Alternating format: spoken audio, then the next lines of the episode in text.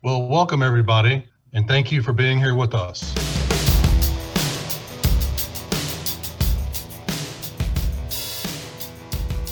And again, I'm going to go back to what we said we wanted to create when we first came here. And with these free agents and with our draft picks, is competition. And good players want to be better. And the quickest way and the best way to get that is with competition. And we've created that here, not only at that position, but at all positions. Because this time of year, it, it, it's not really about evaluation so much as it is about learning the system, learning about what our culture is, establishing what our culture is. And, and, and, you know, quite frankly, we don't we don't have what we call starters. Everybody works with everybody. Is it's everybody's job. Whoever the best person is for that particular position, that's going to be their job. And and in the fall, uh, when we start training camp, that'll all come together. And welcome to another episode of the Turn Up for What podcast, talking your Houston Texans straight from the Great British Isles and another express solo edition this week just to keep you ticking as this off season churns along a little bit slowly as the news kind of feels like it's dipped somewhat in the last couple of weeks. But a couple of points to talk about. Just want to keep pumping out the content. Hopefully, over the off season helps you get through it a little bit. Um, but we want to hear from you in the next couple of weeks. We want to try and talk to a couple of people previously in the off season. But if you want to come on, join us for a bit of a round roundtable, bit of a discussion.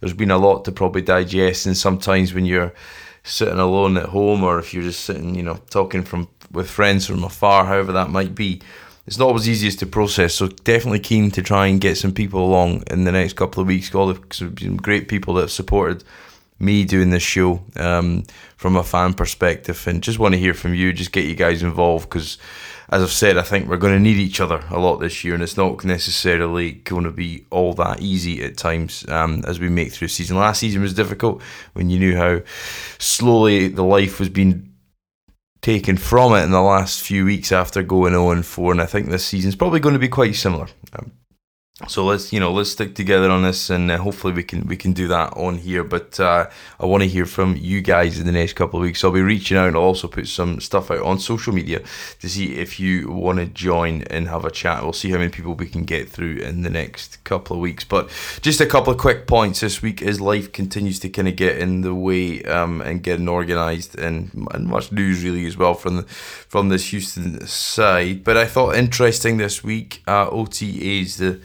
the offense were out of the bubble, which was interesting. There was a lot of complaints from media types that they'd hidden away the offense, very cautious about what they, they showed, and then the, the Texans proudly uh, tweeted out some social media clips of, of Phillip Lindsay running some bag drills, Tyrod Taylor throwing a quick slant to to Brandin Cooks. Um, so you know it was a step forward. I think it was a step forward in and getting team sheets with, with names and numbers out there as well, so people could understand who on earth is playing on either side of the ball. So um, it was uh, still a still still a lot of guys to work through. Um, but I, I was interested. David Culley in front of the media, and he made a couple of comments and uh, you know talked about competition, played that uh, that, that note at the start there um, about you know the, the competition, how they'll and how they'll get uh, how they'll get better, and how the, and how competition will, will, will breed excellence, and and it, that's true. I think it's true around the margins, and it's true around all the you know if you've got a guy who's maybe got all the measurables to be a starting say outside linebacker but it's not quite made it there, hasn't quite put it together. Maybe he's not mentally focused. Maybe he's not got all the all the all the all the all the football IQ aspects of his game down, and that competition will force that individual to go down that route, improve that, and work that if they've got the desire to do so. And that player over a number of seasons may then become a starter for you.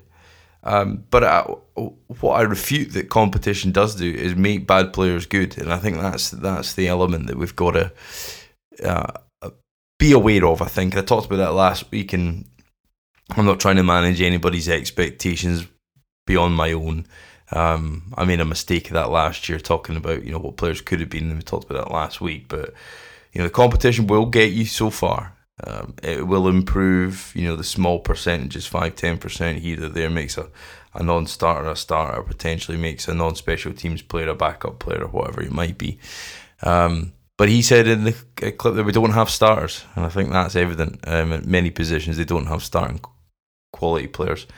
Um, but we'll see. We'll see. I think times it's early days yet. Um, there's still a lot to be.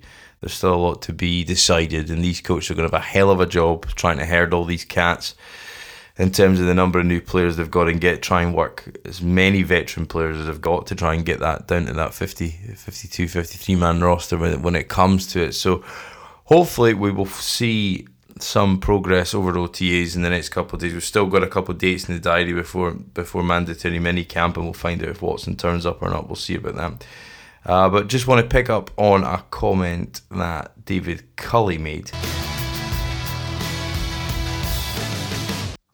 David, when you guys signed Tyrod, Deshaun had already asked for a trade, but the first lawsuit hadn't been filed. What was it about Tyrod that made you think that it was a good situation, your situation that the team was in was a good situation for him to be your quarterback? Well, we didn't have but one quarterback on the roster at that time signed. So we were going to go out, and, and, Nick and his staff went out, and we were going to sign uh, uh, some more guys to the roster that we needed to have. And Tyrod was available. He had some other places to go. Uh, he chose here simply because he's familiar with with Pep. He's familiar with me. Uh, he's familiar with what we're all about, and and and it's fit in just perfectly for us. When I first picked up that one there, I thought he said that he didn't have a quarterback on the roster. He said all but one quarterback on the roster, and there was obviously an element of signing Tyrod that was mitigation planning. It was trying to give them a you know a primary backup option, but it was clear when they signed the contract and the amount of incentives that was laden in the contract that they thought tying up to twelve and a half million dollars a year. They, they knew that Tyrod would potentially play this year with the trade request on the table. But I thought it was interesting the way Culley answered that question. Did he think when he took this job, and I know he said he is our quarterback right now, and then the legal stuff blew the blew the team's position up in the water, and they've changed that a huge amount in the last couple of weeks uh, or months since the legal stuff's come out. All gone very quiet now, and the proof will be in the pudding in the next couple of weeks about when Deshaun turns up and when he doesn't, when the fines rack up, when when if he shows any interest in being a Houston Texan ever again. Now, suggesting, as I said last week, that he will be gone, and we should all perhaps prepare ourselves for that. Um, but I wonder when he answered that question. I know he's done a better job apart from the Huddle and Flow podcast that he went on um, with, from guys from the NFL Network, where he made a bit of a mistake when he said he's talking about Deshaun. He is our quarterback right now. As if that would change. They signed Tyrod Taylor um, before the legal stuff came out, and uh, the trade request perhaps was was maybe bigger than they thought. And I think I think a, a, or, or, it was more serious than many of us thought. I think from the outside looking in, I think we all know, and I think it's well documented that the team knew about these legal situations well before they came to light. I think what we will we'll never know, a uh, part of this is the, is the spanning of how many of those cases did the team know about prior to this all coming out uh, into the open. And it would seem the more as we get on there, and actually, when I heard that answer, when you think about the contract that, that Tyrod's got um, and when you think about how quickly and how easily they want to move on from the most important position in all of sports, the most important player in all of sports, the, the golden goose that they've never found in the history of the franchise in all reality, uh, it sort of clicked into place for me slightly because I thought, well, actually, you know, maybe they did know about a hell of a lot more than this than, than they would ever have let on and they were willing to manage it to a degree in the background. But when it came to light, when it came to the scale of it, when the time scale of it is so long, then perhaps they've, uh, that's helped them make the decision, a hard decision, but I think the Texans have definitely moved on from Deshaun Watson.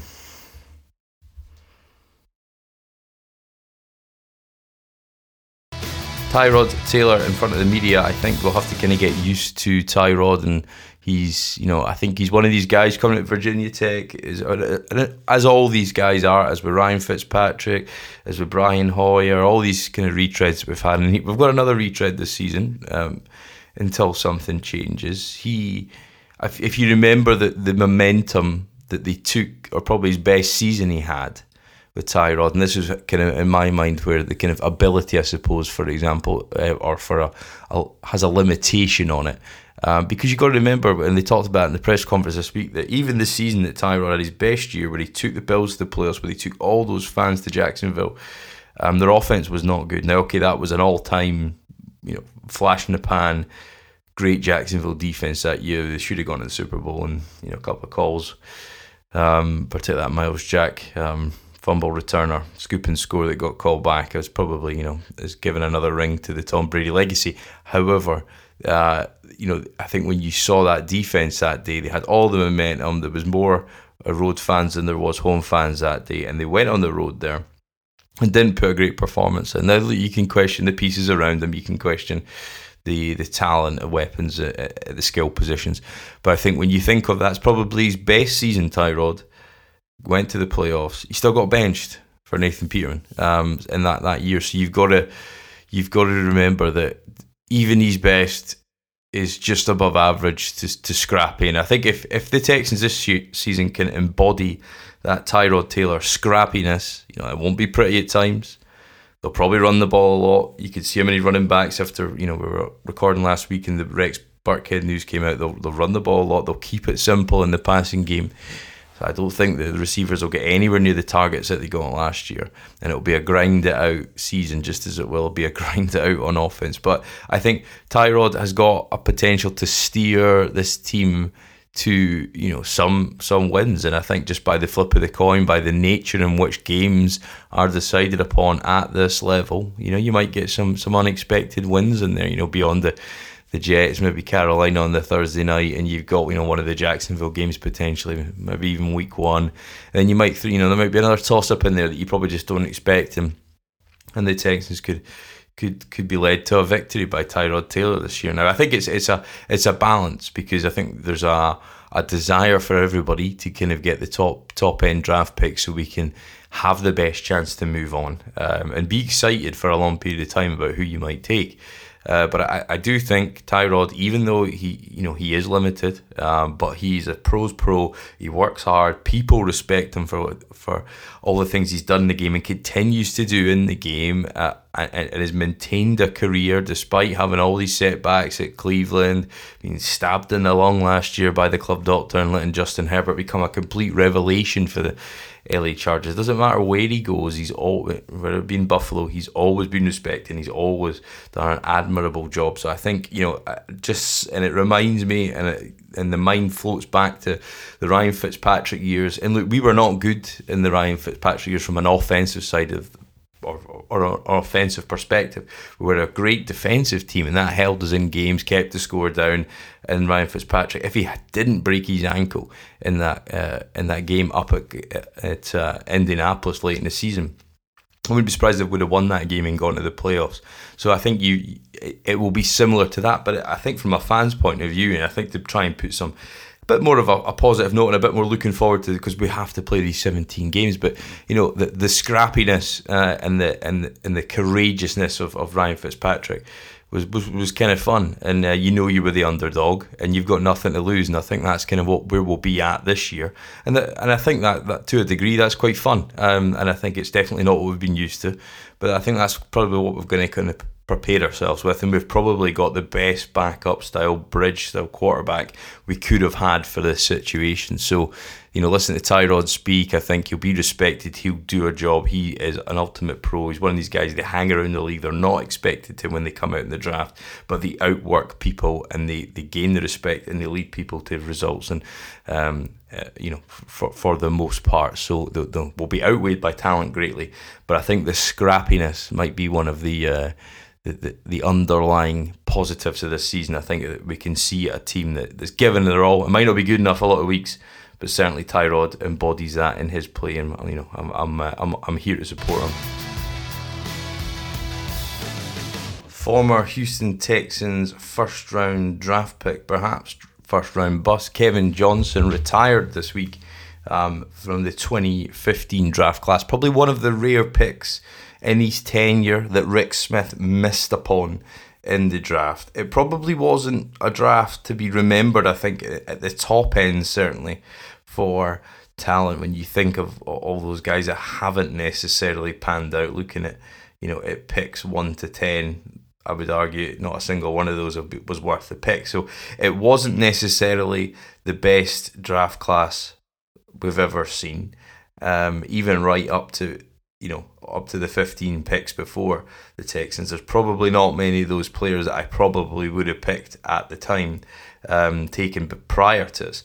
Now, the San Diego Chargers at that time, if you cast your mind back to the 2015 draft, the Chargers, remember watching it, they, they jumped up ahead of us and took Melvin Gordon. Now, from from San Francisco. So the it was a there was a sentiment certainly that Texas may well look to get a running back, um, and like Melvin Gordon went there. Todd Gurley went tenth overall uh, to, to St. Louis at the time, so there was a you know running backs were getting taken early. Then I suppose those two those two guys showed the shelf life of a of a running back. So I think potentially that wasn't necessarily the the the pick there. Um, and look, and, and Rick Smith had a mantra, and I've talked about it before. You can't have enough cornerbacks. You can't have enough pass rushers, and and Kevin Johnson was the pick coming at Wake Forest in the ACC, and you know I think he he or the, the knock on Kevin Johnson was he didn't have the frame and that was evident. He looked that, and all you know, everybody at training camp, the kid looked skinny, and I think that was ultimately in his career his undoing. He was 100, listed at 170, 180 pounds, but he certainly didn't look like that. Um, but the kid played like he was 220, and he he had unbelievable transitional quickness, and that was that was evident. That was an elite trait he had, and that was why the Texans picked him. They thought he could coach up, he can put some muscle mass on, and he can he can he can be a productive corner. But I think when you look at that look at that pick, I think at the time I remember there was a, there was talk that it would be Cam Erving potentially who went to Cleveland, um, who's been a bust, um, and they also like Bud Dupree. Um, and there was a couple of players that they liked, and there was there was talk on the night that they traded back into the the back end of the first round to pick somebody. Uh, and supposedly uh, that was going to be one of the Bud Bud Dupree, but he didn't fall that far, so the, the trade fell through. So that was the, the rumor at the time. There was there was there was also talk that they were enamored by Landon Collins, who went to the Giants as well. Um, and uh, and and and there wasn't too much talk of it. Arik Armstead probably being a four three uh, kind of defensive end, um, who probably might not quite fit a four uh, uh, yeah a three four at the time um, under Romeo, but there was you know there wasn't many players in that first round. I think when you look at it, maybe Shaq Thompson uh, again, but a four three linebacker. So there wasn't too many players that went in that first first round that actually were premier talents. And I think so when you look back at the pick, and you know bar a few you know bar a few things here and there, I don't think Kevin Johnson at the pick at the time could you be could it be sniffed at when you review the valuation in hindsight, which gives you a far broader perspective than than than the front office would have had at that time. But but I, I tweeted out a, a, memory I had of Kevin Johnson when you watched them on 2016 uh, prime time against the Colts. I was there that night, and he was all over the field, and he looked every single bit of that pick that night, and he was playing out of his mind all over the field. It was, you know, you it looked like he looked like the fastest guy in the field in the secondary. He was making plays. You know, the defense looked really good. It was coming together. Broderick McKinney had a sack late on, really big sack, and you know that defense actually you know looked like a premier unit. Jadeveon Clowney had a great game that night as well, and it was all coming together. I thought quite nicely for that defense. But Kevin Johnson was playing at a high high level that night, and remember thinking, "Yep, that guy, another another pick nailed on the head by Rick Smith," and he broke his foot that night and then he came back the in the first week of uh, 2018. He got a concussion and he was out, and then they put him on IR for the rest of the season. 2017, he got more injuries, so he just never got a clean bill of health, and I think that was the limited frame, and I think it's probably a learning and probably a. Uh, you know, probably probably something that the Texans, you know, uh, could they have picked Marcus Peters? That is always always the thing. But yes, but I mean, he, let's be honest, he got kicked off his team at Washington. So I don't think the Texans under Rick Smith, under Bob McNair at the time, those character flags weren't going to probably allow um, to allow that pick. But a lot of players lose their career to injury. Unfortunately, Kevin Johnson is another one of those great guy. You saw him on Hard Knocks, great family, perfect kind of prospect you want to pick out, but it just didn't work out. So I nod to Kevin Johnson. Not many huge plays to look back on. A couple of interceptions, one against Tennessee that sticks out in his rookie year, but but uh, but there you go. Kevin Johnson's career cut short by injuries this week. Just not often do we talk about news from around the league, but I think the Julio Jones trade in the division is pertinent. I think just to, to touch upon lastly this week as we wrap things up. But Julio getting traded to the Tennessee Titans for a second and a fourth. Uh, the second this year, fourth the following year. I think is interesting um, from the from the point of view that it puts perhaps a bow on the Hopkins trade. You see the the value there again, or or a or a league value. I know it's perhaps not apples and apples. You could argue Hopkins still very much in his prime. Julio the wrong side of thirty had multiple knee and, and foot injuries that they've had to manage. But I suppose that was the complaint with DeAndre that he didn't practice much during the week. It was difficult for his quarterback to develop when his best receiver wasn't on the practice field every week because he was managing various nicks and bruises. But it didn't affect his performance on a Sunday. He didn't miss many games. He's Mr. Durable. Julio hasn't necessarily been that for the for the Falcons. I suppose in, in this instance, the the Falcons reluctantly are giving up Julio. Um, and it's probably been they've tried, you know, they, they gave him a, a band aid deal, then they extended him again in 2019 to reset his deal against the market. Kind of similar to the Hopkins thing, but they were more willing to work with them. The Texans just simply weren't at the time in their infinite wisdom. And then I think following on from that, the, the, the, the Texans were, were a willing seller, perhaps more than the market was there. Whereas whereas this felt like there was a bit more of an, an awareness around the market, and that was the best they could do. So I still think at this stage of their career, like for like, you should have got more for Hopkins. They shouldn't have been similar, just with Julio's injury history, his age, etc. Um, but I think what, what you've got to do, or I think what's interesting as well, just before we move on to that, is that is the the the perception of the league. It's just well, the Falcons got what they kind of should have got, whereas it was you know, uh, whereas the Texans, you know. As Bill O'Brien was vilified at that point, completely slated, and rightly so. I don't think he got the right value, but but just the, the difference in reaction across the league, uh, very very interesting, um, and very very different for what on net effect on paper is the same return uh, for a wide receiver and, a, and, arguably a top three wide receiver in the game. But Julio, prototypical receiver, Robert uh, Thomas Dimitroff rather made up that big big trade up to get him from out of Alabama. He's had some wonderful catches. He you know he is looks like he's been made in a lab, and he's going to be in the AFC South against the Texans twice a year now for the remainder of his time. Now he was traded on the basis that he would have a new contract. How that affects them uh, pay, paying AJ Brown in the future what remains to be seen. They must think they can manage. They can't. They've obviously taken on Bud Dupree in a reasonable deal. They got Ryan Tannehill, um, but I, I, think that I'm assuming that Derrick Henry will be off the books at some point um, by the time they, they, they go they go to to, to, to, for the money or the bonus money or the large amounts of the, the salary increase will kick in. Now the Falcons did take a dead cap hit this year, um, on the on the on the uh, on the contract of Julio, so allowed the allowed the, the the cap hit to be far more manageable for Tennessee. But I think what's going to be interesting is when you've got two, you know, one A and one B threats on the perimeter for Ryan Tannehill to throw to. You're gonna have to play cover two. You're gonna have to give you know additional safety help. You can't. You probably can't play cover one against that. And as soon as you take a man out the box that allows Derrick Henry one less body to churn through. So it gives that offense a whole new dynamic, I think, that, uh, to, to play against and, and or to scheme against and, and, and to understand how and, and why they'll set up the way they will. So there's a lot that you know that it adds an element in the division. Not that the Texans were in the in the same sphere as the Tennessee Titans going into 2021, but certainly it gives them a big weapon.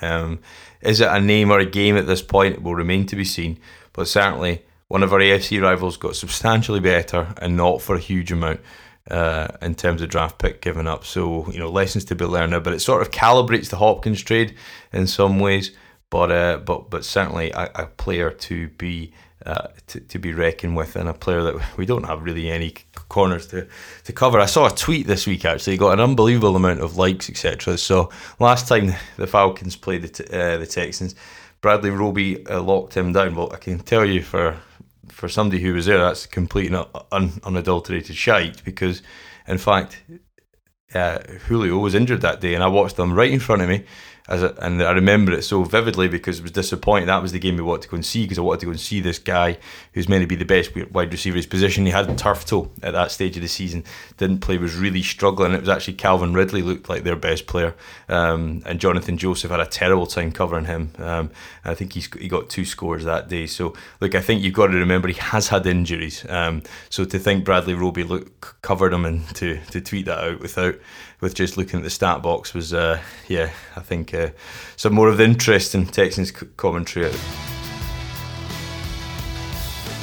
But thanks again for listening this week. Just another quick edition just to keep you going through the off season. Just some thoughts as kind of life gets in the way a little bit um, to get a full episode out um, this week. But there's not much news going on, but we're trying to keep you through this off season. As I said, right at the top, want to reach out, want to hear, speak to people in the next couple of weeks, get some people on the show, try and talk some Texans over the off season. Hopefully, it'll help you get through the, this next couple of months before training camp rolls around. But thanks again for listening. If you haven't already, please like, rate, and review the podcast. Please keep sharing it on social media if you get a chance. Um, and hopefully, if you've not checked out any of our articles, um, please do that on podcasttexans.com. There's a couple of off season pieces that I think will be pertinent right through the, the off season if you've not checked them out yet. But thanks again for listening. Check out podcasttexans.com on Facebook, on Twitter, and we'll be back with you again